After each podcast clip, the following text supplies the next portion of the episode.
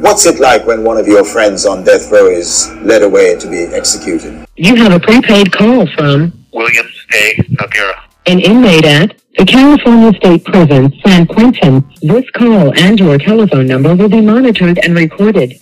I had to be a different completed guy, which is the guy who walked the walkways of San Quentin's death row and without a gang, without a, a group of people around me. It was just me.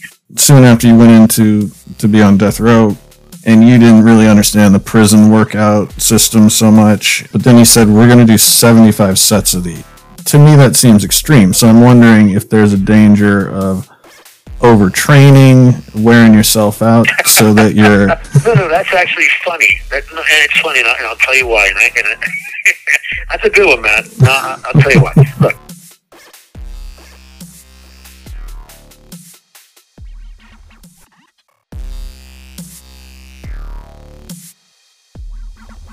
welcome to death row diaries i'm matt ralston and this is William A. Noguera. and today we're going to be talking about this guy that you know. I think we both feel pretty angry about this man's existence, named uh, Lawrence or Larry Bittaker. And we're going to talk about your kind of experiences with him. And before that, we have a few listener questions. Don't forget to follow us on Instagram and Facebook at Death Row Diaries, patreon.com slash Death Row Diaries. And uh, please rate and review the show on iTunes. And that's all we got. Um, so we have Jeremiah in Long Beach, California, wants to know. Oh man, we get a lot of these. So he wants to know like what's the the best commodity in uh, in prison. I, I guess in terms of like foodstuffs is what he's asking.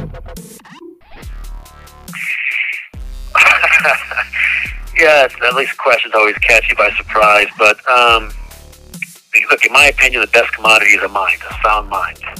But uh, yeah, he's referring to things you can buy here, like at store and stuff like that. Yeah, I think so. Cause it, yeah, I think he's thinking of like the commissary. Well, I mean, for me, it's you know they give us a choice to buy things if you have the money for it. Nothing's free in prison. Everything costs money, and um, if you stay just eating the food they give you here, it's it's pretty bad. It's horrible.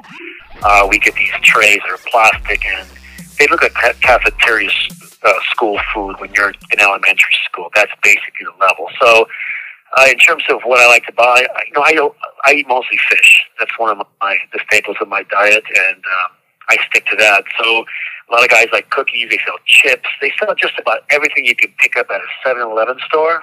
They sell in the canteen or, or commissary or a small store. So just you can think of what you can get at a 7-Eleven store, and you know pretty much what's in our commissary. But for me specifically, it's uh, the fish products and the thing. You know, you can buy clams, you can buy oysters, you can buy mackerel, tuna, uh, black beans. Uh, hell, there's a number of things you can buy. Uh, Matt, what we should do is I, I should send you the canteen list that we have here, and you can post it on the website so people can see what it is that we can actually buy on death row. Uh, it's pretty substantial. They allow us to go for about two hundred and forty dollars. Uh, I'll tell you that I've never spent over one hundred and twenty bucks a month, and that's probably once in my entire, you know, three and a half decades on death row. And there's just I can't imagine buying that many chips. But there are guys that do it.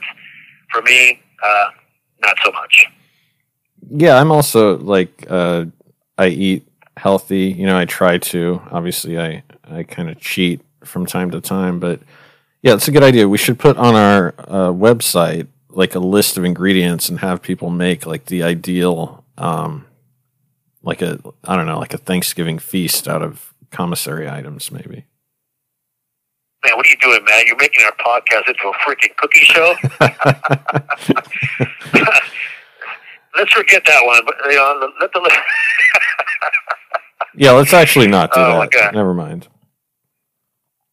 no, we should put the canteen list. Let guys, people look and see what it is that is allowed to be bought here. But yeah, uh, let's not do a Thanksgiving dinner, okay, guys? Because I'm not going to get to eat it. So uh, Baba from St. Louis has an interesting question. And normally I wouldn't really care about this type of question because it seems semantic, but because race is so kind of entwined with the subjects that we're talking about, you know, he says, um, I noticed that Bill says African American when referring to African Americans, and Matt says black, and and you know, obviously he he doesn't have a bone to pick, but um, I guess he's wondering why you you probably have a valid reason for for using that uh, that term. Well, that's a good question, and thank you. But the reason I used African American, Mexican American, or whatever is because race is a very big issue in prison, and I like to always give other races the due respect. Um, unfortunately, as a child, I was referred to because I'm Hispanic by really, well, bad terms. So I like to always give every race, and I've talked to a number of, of convicts that are African American, and I ask what they would like to be referred to as.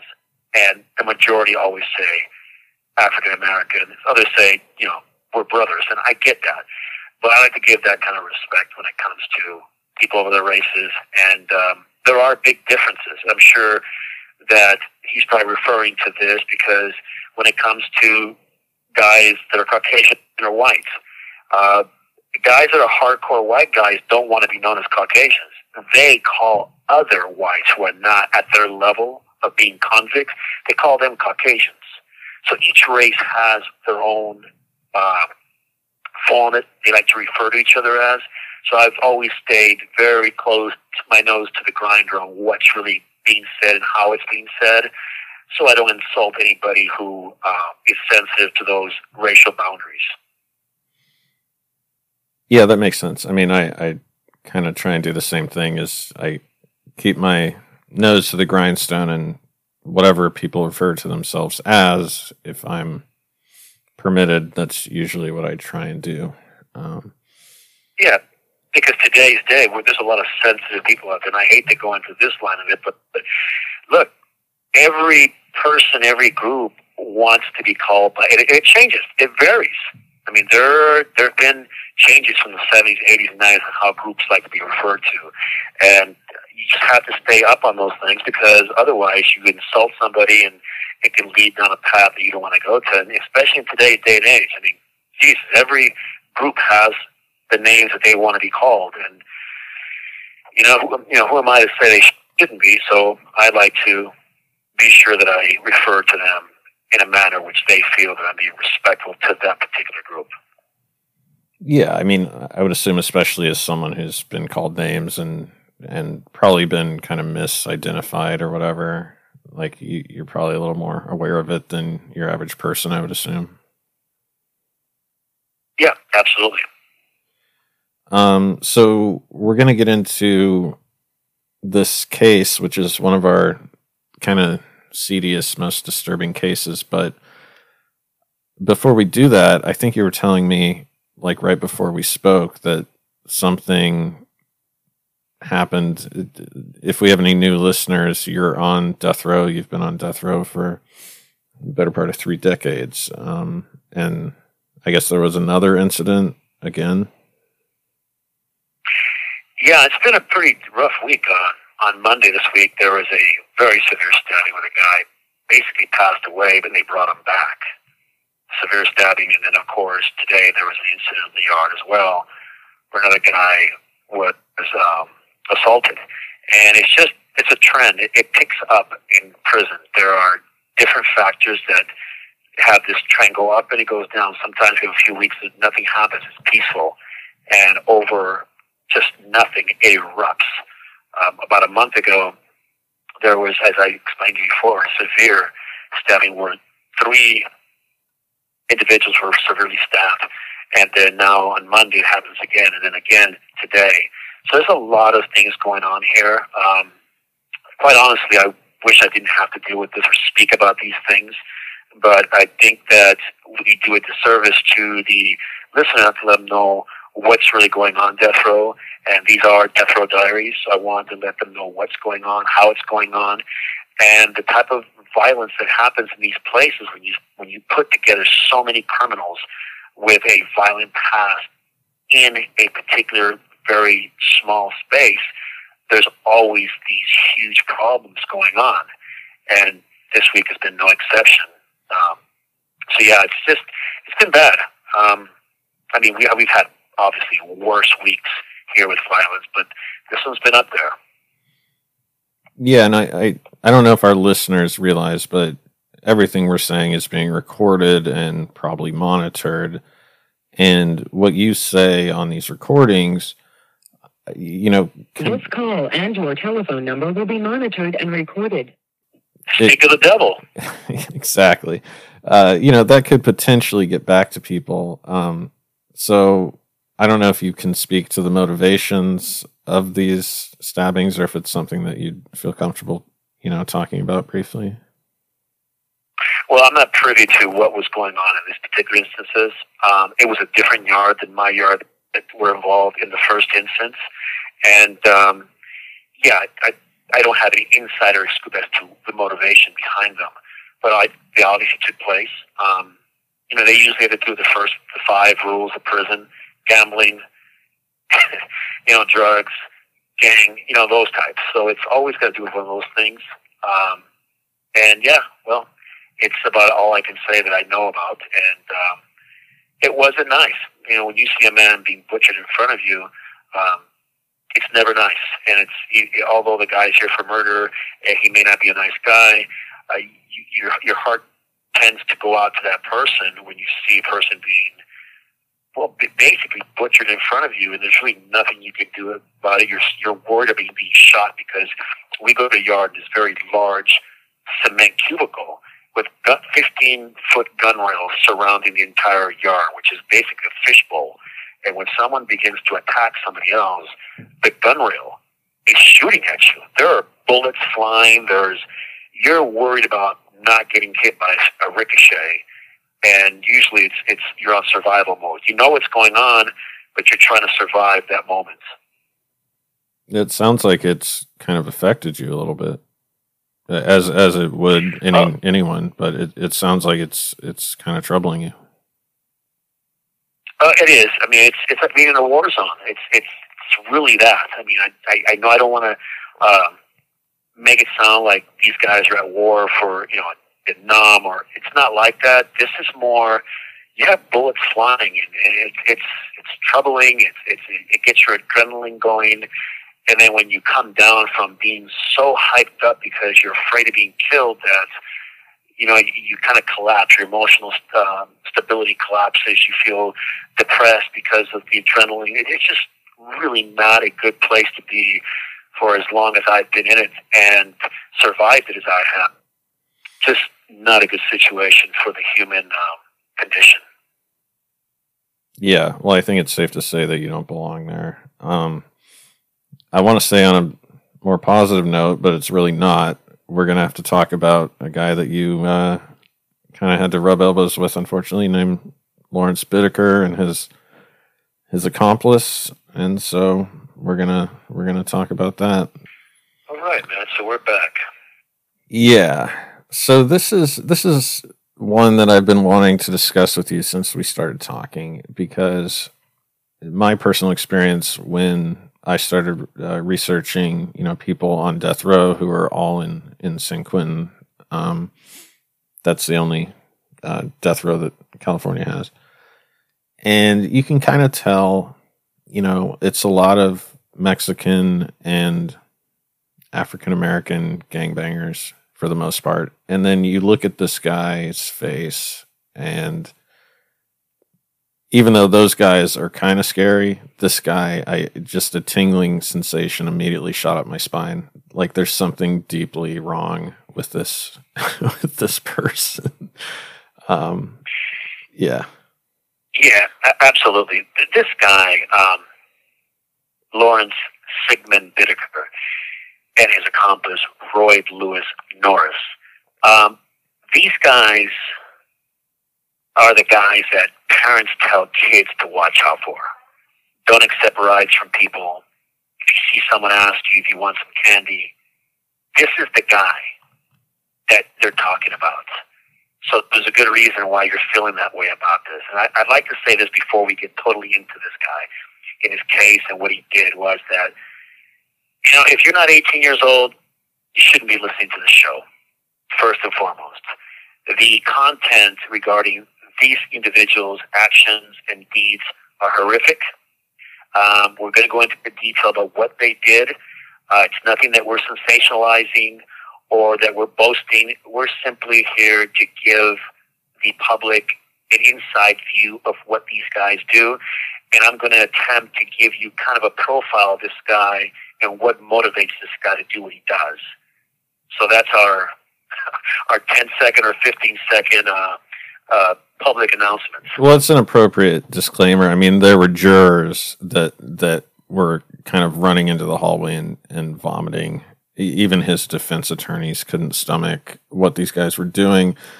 Um, and I guess we're just going to maybe limit it to to Bittaker. It should be known that he had another guy named Roy Norris who was completely um, complicit and and involved with their um, with their crimes as well. But uh, Norris was a little bit smarter because he he, uh, he rolled over immediately on his on his buddy.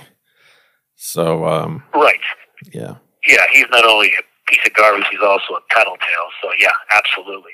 Um, so yeah, let's let's get into this guy. So Bittaker, uh, born September twenty seventh, nineteen forty. Um, he is known as the the toolbox killers. The both of them are him and his crime partner, um, as you mentioned, Roy Norris.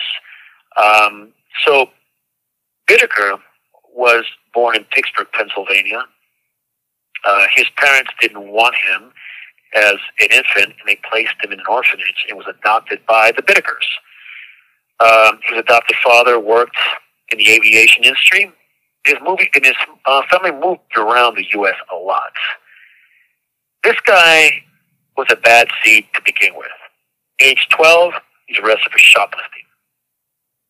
In the next four years, he develops into a professional shoplifter, a petty theft, petty thief, and he kind of uses the media to go back in his life and admits that he was stealing because he didn't receive the kind of compassionate and lack of love that he didn't get from his family.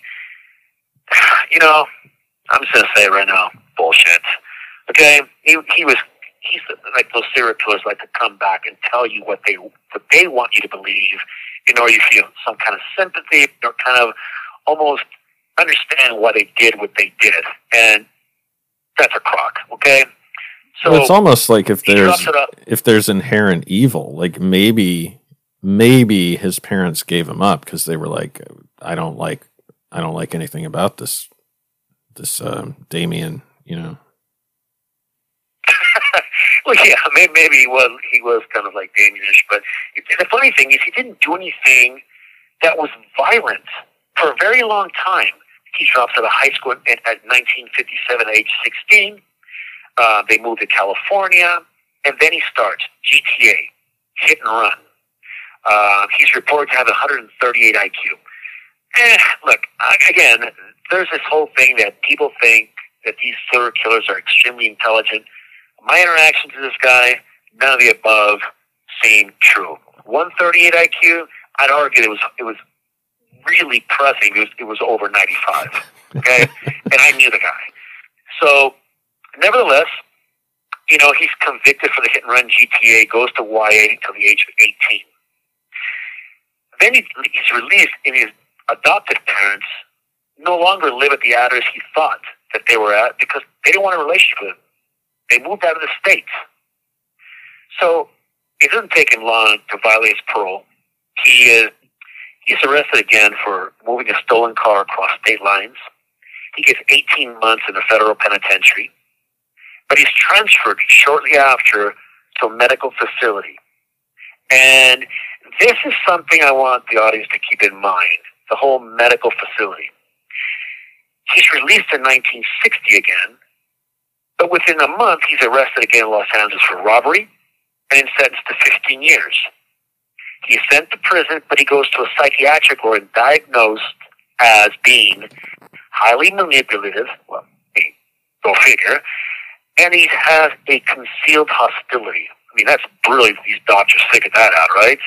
I mean, God, what do you, who, pays these guys? Seems like they got the obvious part, but I, I don't know. Maybe the the part they didn't study is well, then you probably shouldn't uh, release them into the public. Yeah, well, you talk to this guy for three minutes, and you know there's something wrong with him. But nevertheless, they released him in 1963, hmm. and he is at it again the following year, October. He is getting another prison sentence for violation, and then he goes further psychiatric examination by two independent doctors that classify him as borderline psychopath, and he's given medication and released again. So, you know, this is just incompetency back to back. But so when you and, again, nineteen sixty. Oh, go well, go ahead. I, I was just going to ask, like, when when you look at a photo of this guy, and you know, you're probably tougher than I am, but both of us, I think, can handle our business. But I, I'm not intimidated by this guy because he, he just, you know, he looks like kind of a petite little cream puff, but it does intimidate me a little bit just the knowing what he's done. Well, yeah, but the problem is you don't know what he's done when you first meet the guy, or if you meet him on the street somewhere. He just looks like you know, he wasn't, you know, creepy and old when he was younger. He was just a normal guy. But yeah, when you're around him, you pick up that vibe that something's off about this guy. And and his and look, it's just this continual thing. 1960, arrested again for theft. He's sentenced to five years, he's released in three years. He's back at it again, arrested for burglary. He's given six months to 15 years, but again, he's released in three years. 1974, he's arrested for assault. But this is where things switch. 1974, he's arrested for assault to commit murder because a store clerk sees him stealing a steak and then he leaves without paying the clerk follows him up to the parking lot and says, Hey, you know, did you forget to pay for that steak that you have? Bittaker responds by turning, stabbing the guy in the chest, and then he is grabbed by two clerks, detained, and he's sent to prison. And this is where things, well, for the rest of the public go bad. He is sent to the men's colony, which is CIM it's a California prison. It's kind of a soft prison. It's not San Quentin. It's not Folsom. But then again, he didn't have that many violent crimes except the last one. And that is significant because we bring in his crime partner, Roy Norris. And he is the opposite of Bittaker. Um, you know, he's born out of wedlock, but his parents married because back then, if you didn't get married you had a child, you were well, you weren't looked upon with favorable eyes. He claims, because they put him up for foster care, that he was molested. He joins the Navy at 17, but he's basically kicked out for sexual offenses against women. Um, so they discharge him from the Navy under terms labeled as psychological problems. He's on bail for that charge, and he rapes an, another woman. Uh, he attacks then a student at San Diego State University, and this is just plain violence on his part. He strikes her in the, strikes her in the head with a rock until she slumps over, and then he begins to bash her head against the concrete. He's arrested and sent to, here we go, Atascadero State Hospital for people with mental disorders and being a sex offender. He's released and right back in prison again because the doctors deem him not to be a danger to others. However, three months later, he rapes another woman in Redondo Beach, tried and convicted, sent to where? The men's colony where he meets um, Bittaker. You know, I've always had the philosophy if you're insane or not, I don't really care. If if the thing that keeps you from raping and killing children and you know, just innocent people is taking a pill, I don't want you on the street. I agree completely. And, well, I'll take it further than that. If you're a sex offender, you're raping men, women, children. I don't think that there's any place in society for you. Even the parole boards and CDCR, the governor, they don't pardon, they don't give commutations to people with sex crimes. They just don't. Because they recognize there is no cure for it. That's a drive inside of you. You're wired a certain way. And you can't stop. And we're going to hear about why this is absolutely true with these guys. You could have castrated both of these guys, and they had no functioning parts, and they still would do the same thing because that drive inside of them tells them to do it. They're sick, and short of just, you know, putting on planet Mars, they shouldn't exist. All right, Matt. Yeah, so we're back. So these two guys meet essentially through the system, and I'm I'm not really joking, but Bittaker has a van. You, Well, you're older yeah, than I am. Were were vans? Did they have the stereotype back then of if someone drives a van, you should probably avoid them? Well, my dad drove a van, so I don't know if that's true or not. But uh, you know, if people, grown men are pulling up next to bus stops trying to pick you up in a van, I would suggest not getting into it because um, you just shouldn't do it. but yeah, these guys. Um, look, look, they met in the men's colony, um, and they kind of hit it off. This is where things get really interesting because Bittaker doesn't show any uh, leaning. He doesn't lean towards sexual misconduct. Nowhere in his record does it show anything like that. But in talking to Norris, because he twice intervened to protect Norris from being attacked by other convicts or inmates or prisoners, I can't see that either one of these guys was on a main line. Mor- Norris was a sexual predator. Um, he would not have been in a California prison in the 1970s walking around. They would have killed him. So uh, my call is that both these guys are in protective custody. So somebody tried attacking Norris and Bittaker intervened, and they got to talking. And they kind of showed an interest in, get this, in sexual violence and misogyny, which, again, seems strange because Bittaker never had any kind of sexual offenses.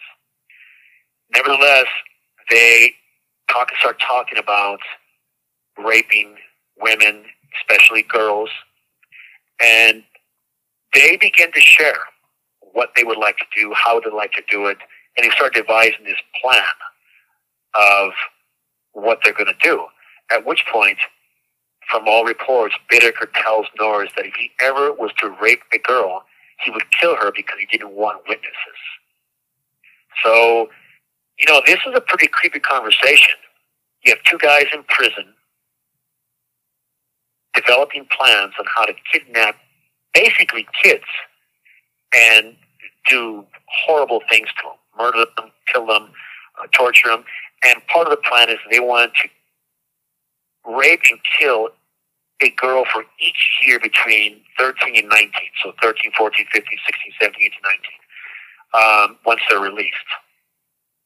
No, I was just going to say that Bittaker was released first. And yeah, go ahead, please.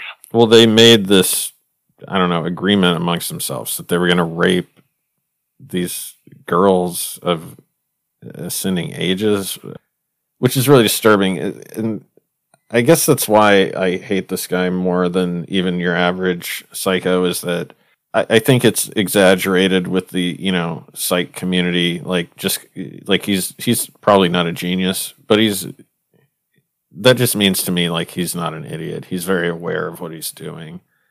Oh, uh, yeah, absolutely. These guys, they know what they were doing.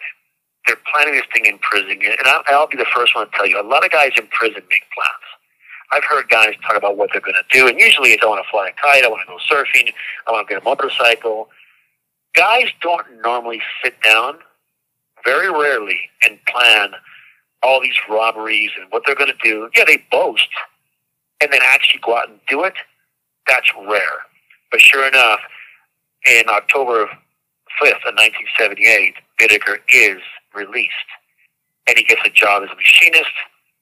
He lives in a Burbank motel where he's often seen keeping the company of teenagers. He has alcohol, he has marijuana. He's kind of already getting this thing going. And three months later, Norris is released, uh, and he goes to his mother's home in Redondo Beach. And within one month, they've already connected. They are now really planning what they're going to do. And the first thing they do, this is like clockwork. These guys are not waiting years. These are days. They purchased this van that you mentioned, the GMC Vandura, the silver gray van, and they even planned that they wanted the door on the side to slide sideways. So you don't have to actually open the door where you can see it open. This door slides backwards and the entire compartment is open. The reason they did this is because they wanted to be able to open the door, pass by a girl, grab her, and throw her in, close the door, and keep rolling.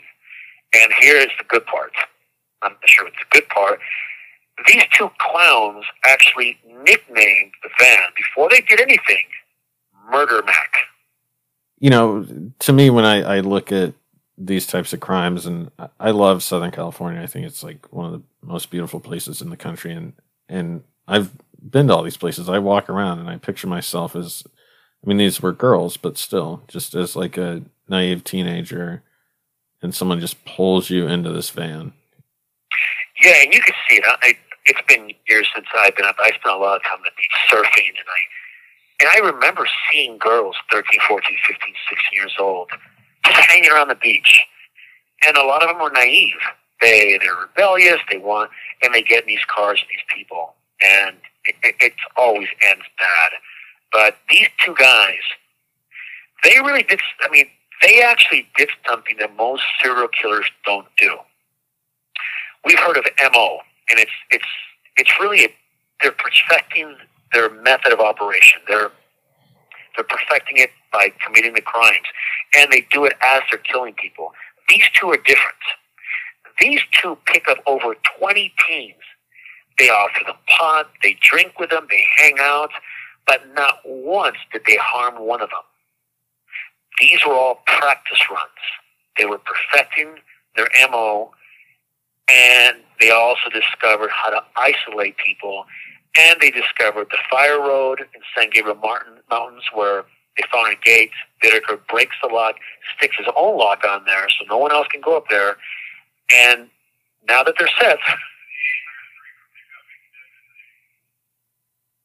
now that they're set, they go after their first girl that they know that they are going to commit a crime against.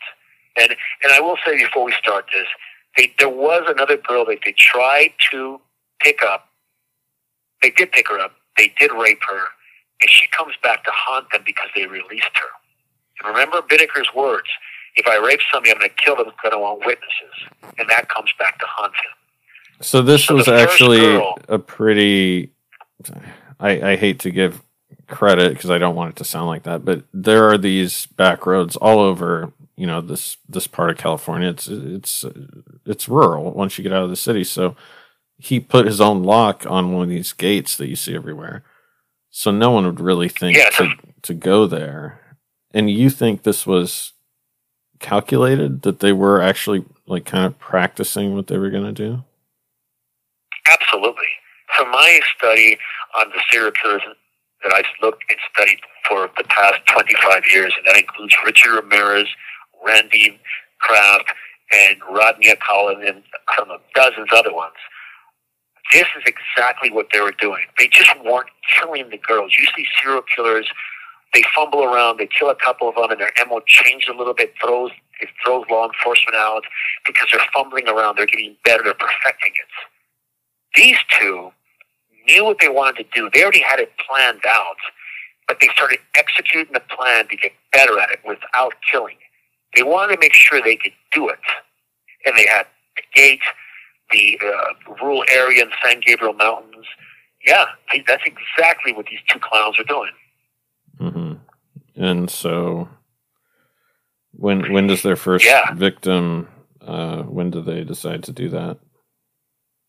Yeah, it's it's not till June twenty fourth, nineteen seventy nine, and the the teenager that they picked up was Lucinda Lynn Schaefer. She was sixteen years old, and she was at a Presbyterian church meeting in Redondo Beach, which was Norris's uh, stomping grounds. His mother lived in that area, and um, they had just installed the van and a cooler and by the way, they had their tools in place in the van already when about 8 o'clock in the evening, Norris sees Miss Schaefer walking and he tries to pick her up, offering her a pot, a ride home, and she refuses.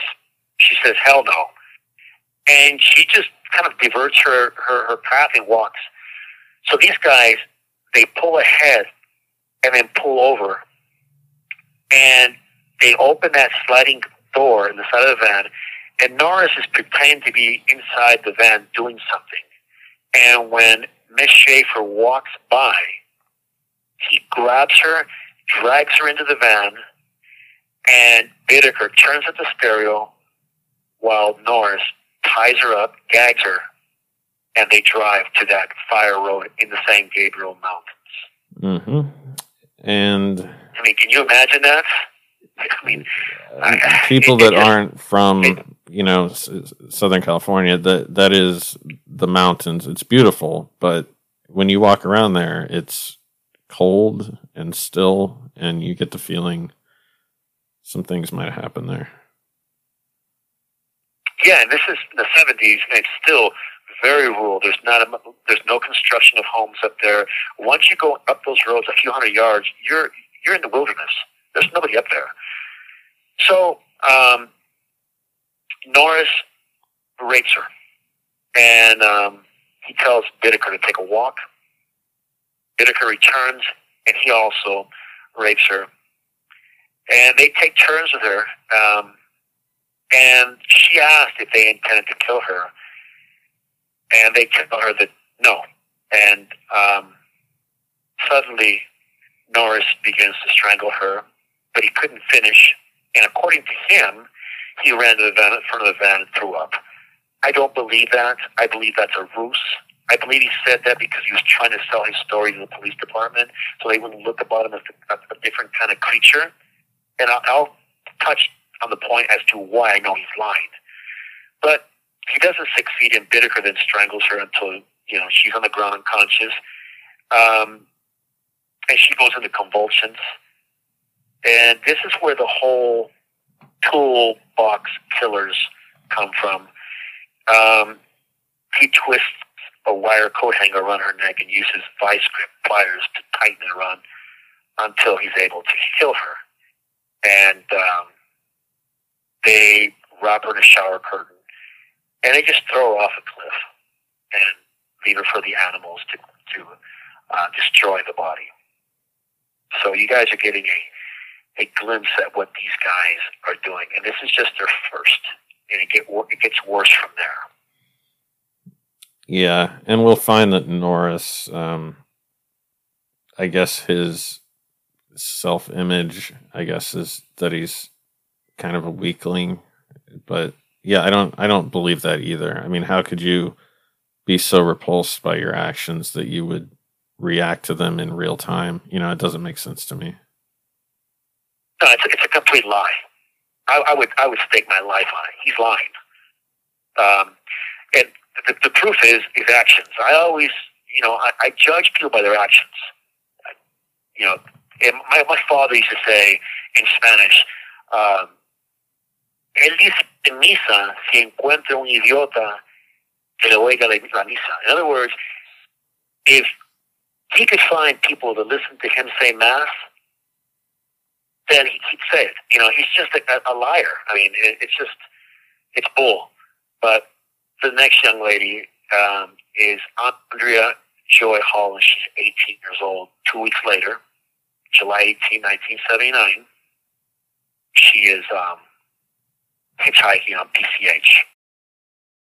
So they they obviously see her on PCH, and they they're about to try and pick her up. when another car pulls in front of him and offers her a ride, which she accepts. Instead of letting it go at that, these two clowns are persistent. They follow the other car that she's in, and they wait till they the car drops her off in Redondo Beach again, Norris's stomping grounds, and they attempt again. This time, Norris hides in the back of the van behind some kind of a a curtain, and uh, so Bittaker looks alone. And once they get to talking to her, he offers her a cold drink and tells her, "Yeah, go ahead and get it. It's in the back of the truck right there, back of the van."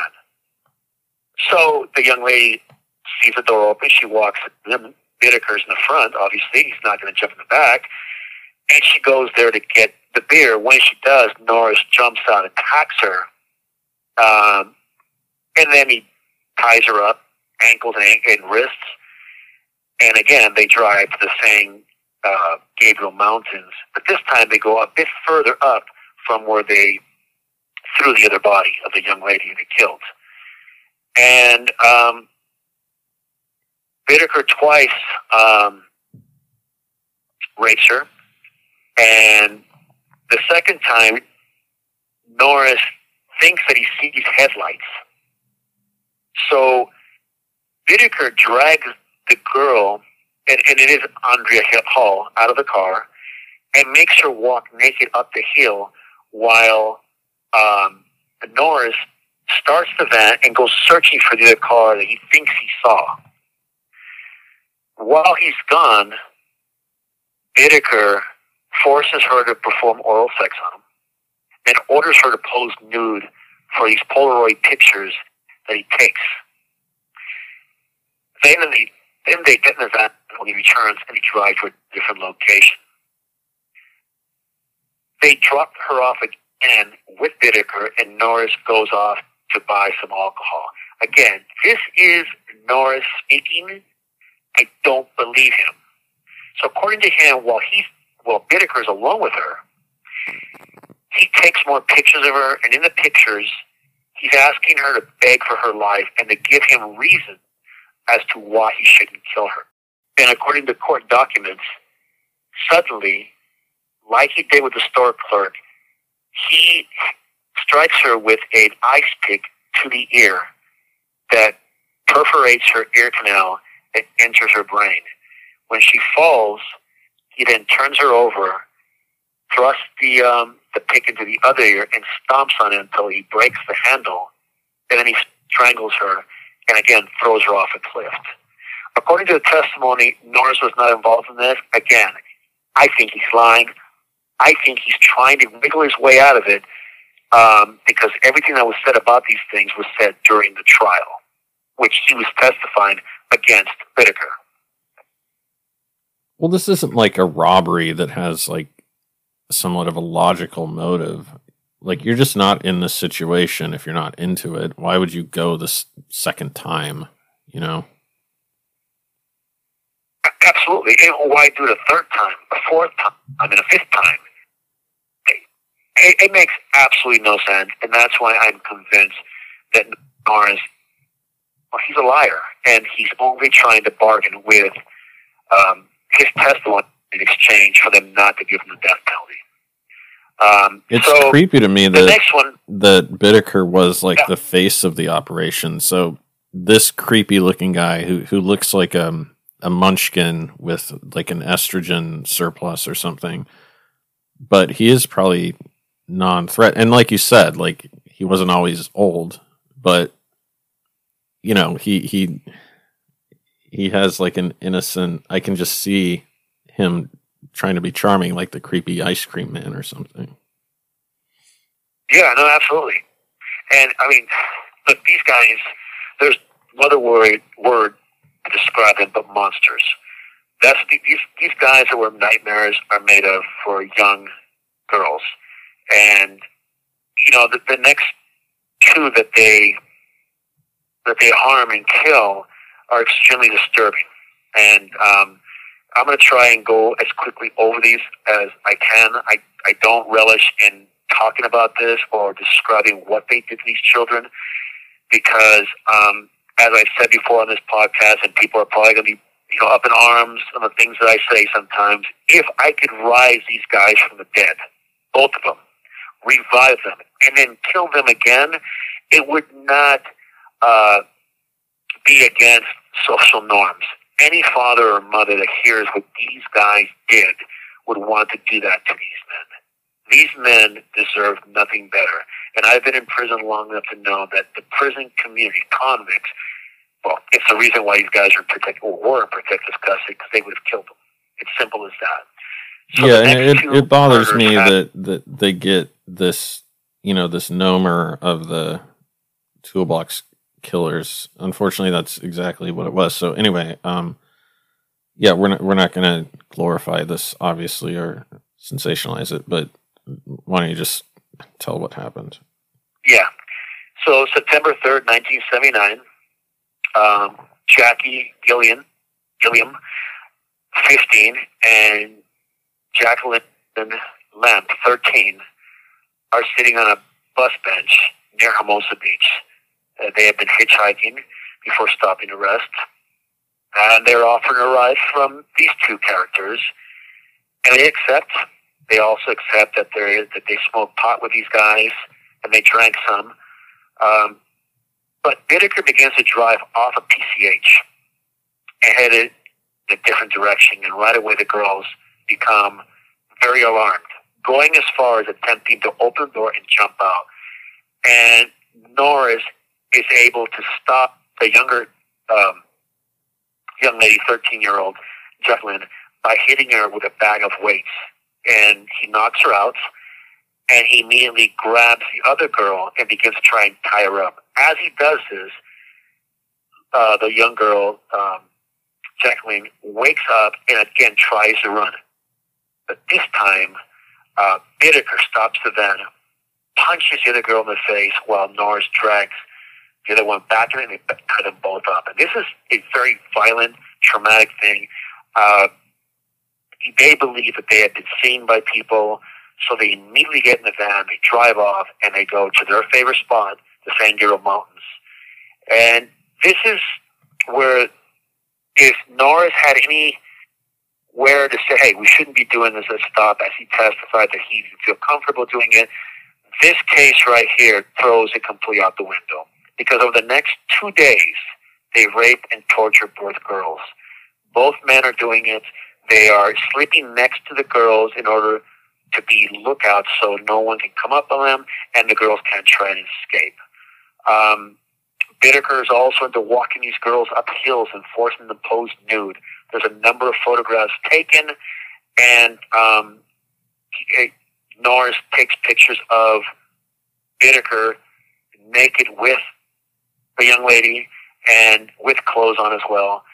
And while they're doing this, they are taping the event on an audio recorder. They are torturing the girls. They're stabbing the girls with ice picks. They're using vice grips on part of their organs. And um, this is all being placed on tape. And these guys are really glorifying this. Um, Again, Bittaker pulls out an ice pick, stabs the girls again. He strangles one, the Gillian first. And then he, Bittaker, tells the girl, You wanted to stay a virgin, now you'll die a virgin. I don't know why he said that, because they were raping them. But before this is about to happen, you think Bittaker's going to do something. Norris picks up a sledgehammer and hits her with it on the head. Um, and then Bittaker finishes it by strangling her. And and this is the young girl, 13 years old, um, Jacqueline. And they throw the body over the embankment and discard them like they're nothing. So if this guy, Norris, was trying to sell this whole, hey, I didn't really want to do this. This right here um, is proof of what I said earlier that he was just trying to get through with the DA's office. Uh, do you think? I mean, there's another, very much unfortunately, another victim. But do you think there might be unaccounted for victims that they didn't admit to? You know, it, it's hard to say, but I would think not. Um, and the reason I'm saying this is because Norris was basically trying to make a deal. If there was other victims, I think he would have tried to bargain those victims for, for less time. And that's why I think there were. I mean, there were other victims that they raped and they come back to haunt these guys.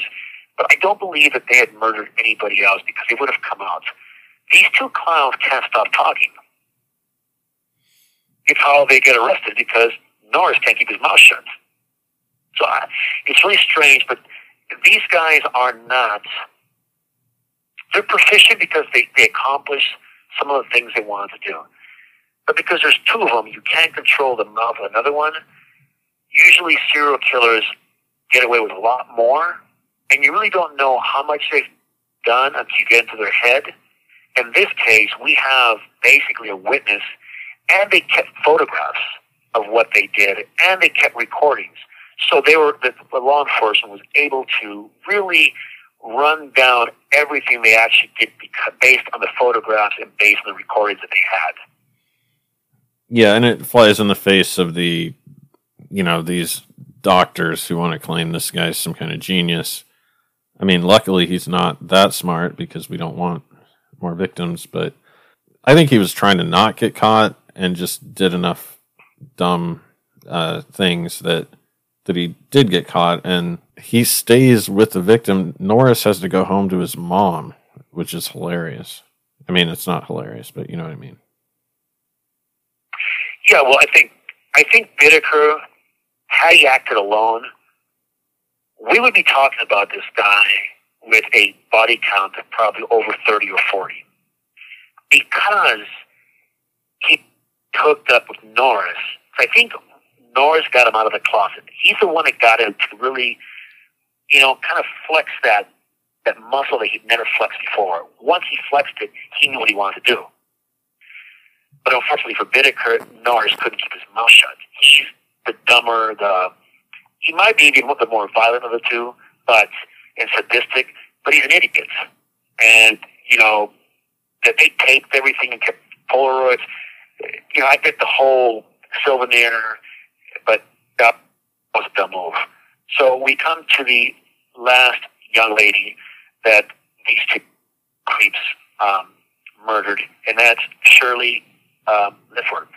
She was 16. So we, we, have now that they have killed a 19 year old, an 18 year old, a 13 year old, a 15 year old, and now they're going for the 16 year old. They're missing the 14 year old. Uh, so on October 31st, 1979, on Hollywood night, in um, Sunland, Tujunga, California. Um, Miss Ledford accepts a bride from these two guys because she knew Bittaker. That's a new one. So she worked as a waitress, and she had seen Bittaker at the place come in and eat. So she recognized him. She gets in the van, and um, you know, right away, uh, these guys begin tormenting her. Um, she's bound and gagged. And this time, Norris trades places and drives. Bittaker begins to slap her, and when she begins to respond hysterically because she knows she's in trouble, he tells her to scream louder. He wants her to scream. And this van turns into a house of horror because Norris turns up the stereo, and Bittaker begins to really beat her up and um, he is actually putting all this on tape. The entire ordeal is on tape, and um, he immediately he, he rapes her, he sodomizes her, and you know he can be heard on the tape using pliers and a hammer on her, going as far as hitting her in the elbow to make her scream more. He, he's tortured her. It's a two-hour event. Um, he's just tormenting her. No matter what he plans, he's just telling her to scream. He wants to hear her. And he goes into his little mode of strangling her with a coat hanger. And he tightens these with the pliers. And this time, when they kill her, they go to the front lawn of the home in Sunland, and they just discard the body in the front yard. But the the part that really is disturbing that they kept this entire tape recording, the entire ordeal, with them, and they listened to it. It was something that they, they both enjoyed, and um, so the following month after this takes place, they haven't picked up or killed anybody. Norris meets up with a guy named Joseph Jackson, and he, listen to this, another guy from the men's colony and he begins to brag to him about what he and Bittaker had been doing over the past few months. He tells them of the murders and he shows them, shows him things that they have done. So this guy, Joseph Jackson, immediately contacts his attorney and says, listen, what do I do? He's advised to go to the police department. So this is where that case that I told you comes back and haunts these two clowns.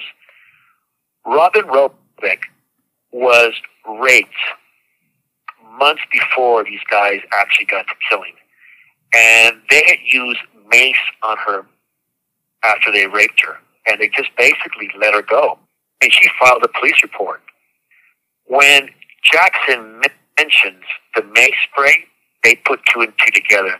A detective, a detective by him of the Hermosa Police Department um, finds uh, Miss Robin and shows her photographs of Norris and Bittaker. She picks them both out of the lineups.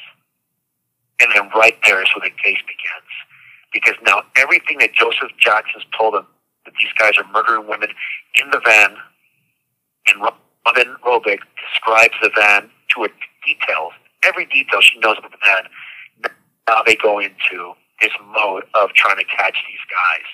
They put them under surveillance, and they pick up Norris, and they find what they're looking for. Both men are arrested. Search warrants are issued. In their apartment, they reveal these photographs, these Polaroids of the girls that they have killed. Um, they have the two necklaces of the two young girls, Gilliam and Lemp, uh, and they find the recordings, specifically the one of Miss Ledford.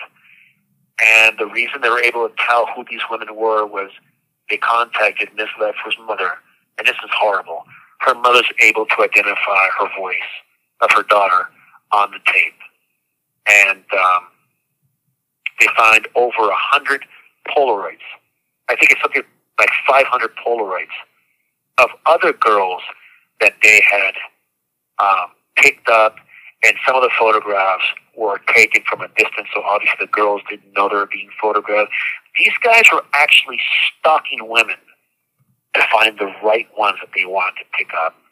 And um, finally, of course, in Norris's apartment, they find a bracelet that belonged to Miss Ledford. And that's how they were arrested. As you mentioned, um, Norris immediately starts telling the police that it's Bittaker, and he goes as far as testifying against him. And of course, we know that Bittaker got the death penalty, but Norris received a life sentence where he had to live, uh, had to serve a minimum of 30 years.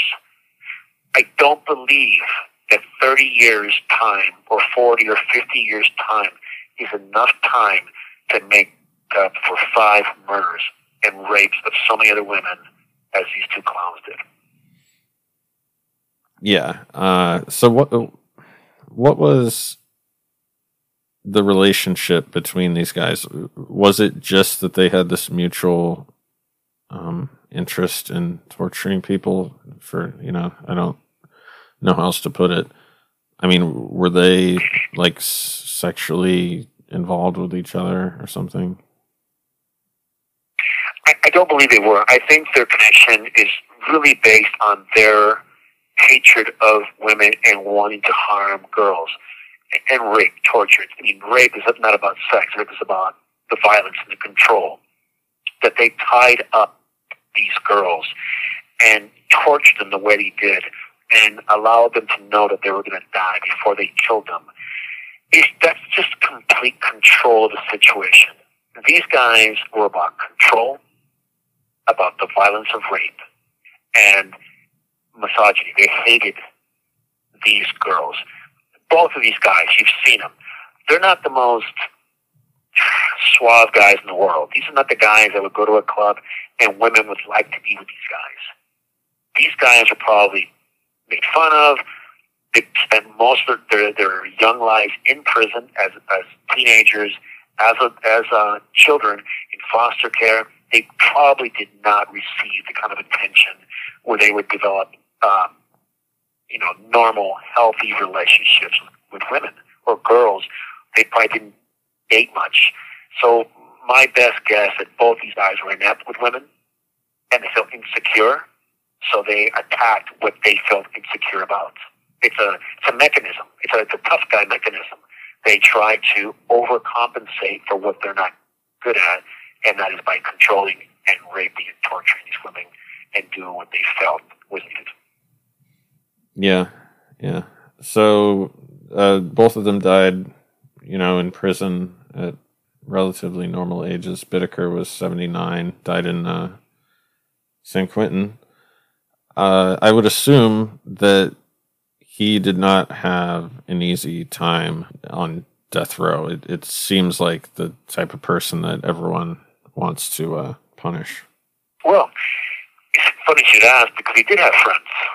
His friends were William Bonin, the freeway killer, uh, Randy Kraft, the scorecard killer, Rodney Alcala, the dating game killer, these guys sit around playing cards with each other. They get photographs together. Um, they had a number of groupies that would come see them because these guys are part of that whole murder memorabilia clown act they pull off with these groupies that like serial killers. And um, Bittaker was known as the porn king on death row back in the 80s and 90s and even early 2000s, where there there were no rules about what you can get in prison. Bittaker, you know, peddled a lot of pornography. Him and actually Richard Ramirez were very close. They lived right above each other, so they would share pornography.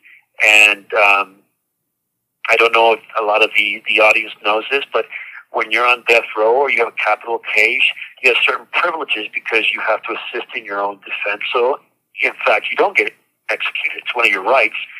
And one of those rights is to keep all evidence that was used against you. And guess what that was? Copies of those Polaroids he took of all these girls and pictures of all the souvenirs he took. So this guy kept reliving his crimes over and over again on death row. And that's why I always say, you know, when you guys give, or somebody gives someone a death penalty, you're kind of giving them a free ride in some ways if they go to a protective custody yard and they got their little groupies and they have their friends they hang around with, as I mentioned. Um, so, yeah, you know, hey, uh, birds of a feather, right? Flock together, and you have a perfect example here of him. He was also got a he had a bad reputation with the officers here. He would sue for everything. They once gave him a, a lunch box or lunch bag with cookies inside, and the cookies were broken this clown sued the officer because he gave him broken cookies. Mm-hmm. So he seemed to be kind of uh, reveling in whatever you know his exploits. Is is there anything that's been drafted since then that you can't have like really explicit evidence just because you're gaming the system because you like looking at these things? No, you definitely there there are there is no more pornography in the, in the California Department of Corrections anything with obscene nature that's not artistic uh, or scientific, you can't have it. So Playboy, Penthouse, things like that, absolutely forbidden. Um, but you cannot stop these guys from having um, evidence from their case.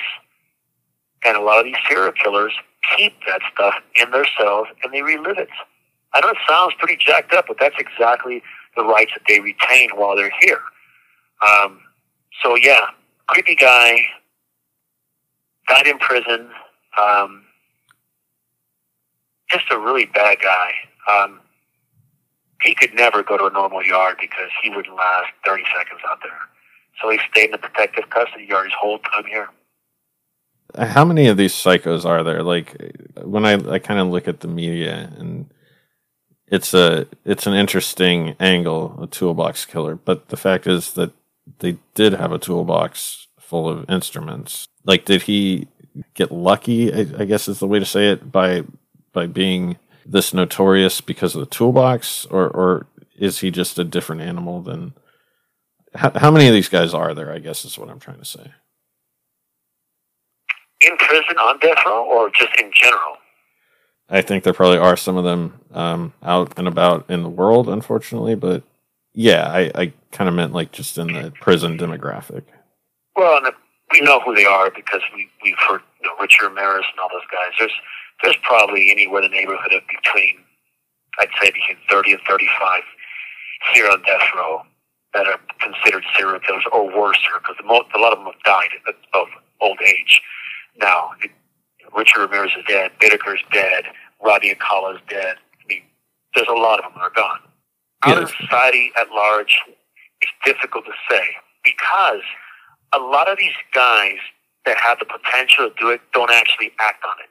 They're living in their mind, they're preparing for it, but they don't actually go through with it. Now, the ones that do go through with it, I'd say there's always in the United States between 40 and 60 serial killers working at any given time. Yeah. So when you say 30, you know, 35 in San Quentin, obviously California is the most populous state. And I think also people gravitate toward, you know, California. Obviously, there's a huge influx of people. So it's a small number. You know, obviously, if you look at the, the population of the U.S., if there's a few hundred of these guys, it's the odds are definitely in your favor, but I don't know they're obviously out there and and it's scary. I don't know how else to end on it. yeah, but a lot of them have high. There's thirty or forty or fifty. There's been a few, um, maybe a couple hundred, but their body counts are extremely high. And then we're also talking about the ones that we know about. There are serial killers out there that have killed for 30, 40 years. We have, we know of them. We know of the, the Golden State Killer. He killed in the 70s and 80s, and he was out for 40 years. There are another other ones that have done the same thing. Truck drivers. There are rural roads up I-80, and all these the, women are always on these roads, and they're getting picked up and they disappear. You know, did you know that over 600,000 women are reported missing every year? Let me repeat that. Over 600,000 women are reported missing every year. Where do they go? Who picks them up? Could some of them go into slave trade, sex trade? Absolutely. How many of those did serial killers take? Those are big numbers. And I guess in the, the population of the, of the United States are not big numbers, but when you become one of them, those numbers become significantly um, relevant to your situation. And I've had the the displeasure of listening to these guys sometimes talk about what they've done. I don't like it. I listen because I like to study these guys. I think that I'm doing a service by talking about their habits, what they do, what they don't do. It's not pleasing. But to listen to these guys talk of how they pick up people, how they get around doing it, it's scary. It's scary. You're a young woman or a young boy and don't know any better. And um, it's disturbing. Well, I had an incident. I was, I know I was under drinking age. I think I was 20, 19 or 20, and I was in the middle of Oregon with the, my girlfriend at the time. And these two guys, um, and these two guys after the show, you know, were buying us drinks, me and the girl, and I was all about it because I was dead broke, and so they they were buying us the drinks, and one of them said something like, "Well, you guys can stay at our house," and then I got like, "Oh, that's a bit weird," but I was very naive, and she went to go to the bathroom or something so a little bit too much time went by. So I, I just walked in to the women's bathroom. You know, it was a was a big place where you wouldn't want to walk into the women's bathroom, and and this guy had her kind of pinned against the wall, and I just reacted. I didn't know what to do, so I said, "All right, uh, we're leaving right now." I didn't want to fight him. I don't. I don't know. I, I just my reaction was flight. And so I was looking over my shoulder. We walked back to the car that was kind of in a, a parking lot, and we went as fast as possible. And somehow, first thing I did was I got in the car. I said, "Lock the doors." And as I'm locking the doors, this was an old car, so you had to actually um, physically, you know, put your fingers on the lock. And as I did that, one of them was yanking on the uh, on the car door to try and pull me out. But luckily, I had locked the door before I started it, and uh, and just you know got out of there as, as fast as I could. But those guys were obviously serial killers, and, and uh, I, will probably yeah, reveal yeah, that's, a, that's, a, good who they who they were. Yeah, the young lady was actually the, the young lady was lucky she was with you. Had you not walked into that bathroom, things could have got bad really fast. Yeah. These guys respond instinctively like animals. They are running on adrenaline, they're running on instinct and their own particular drive. You can't make a whole lot of sense. That's why serial killers are so hard to pinpoint because they pick randomly. You never know what they're thinking, what's going to set them off, what triggers that particular instinct in them. You're lucky, man. You're very lucky. Yeah, yeah. Uh, wow. I haven't even thought about that for a while, but yeah, I mean they're out there, so I don't, I don't know what else to say. I I'm glad that he's dead, and I I maybe don't let these guys out of a psych ward in the future. I don't know. No, absolutely. You know, it's, I mean, I can hear it in your voice because you can probably hear how my voice drops when I start talking about these guys. This is a disturbing case. I, I when I read this guy's case again, I just it did not set well with me, and I can tell it's affected you because you've been kind of quiet this whole time. And I know you're, it's going through your head. You can't unread or unexperience what these guys did, and it's very troubling and bothering. It bothers the hell out of me, honest with you. Yeah, well, you know, it's our. I guess it's just our job to uh, talk about it and. Uh, this is, I guess, this has been Death Row Diaries, and we'll have another story um, next next week. So I've I'm Matt Ralston, and I'm Willie Noguera. Have a good evening. Yeah, we'll see you next time.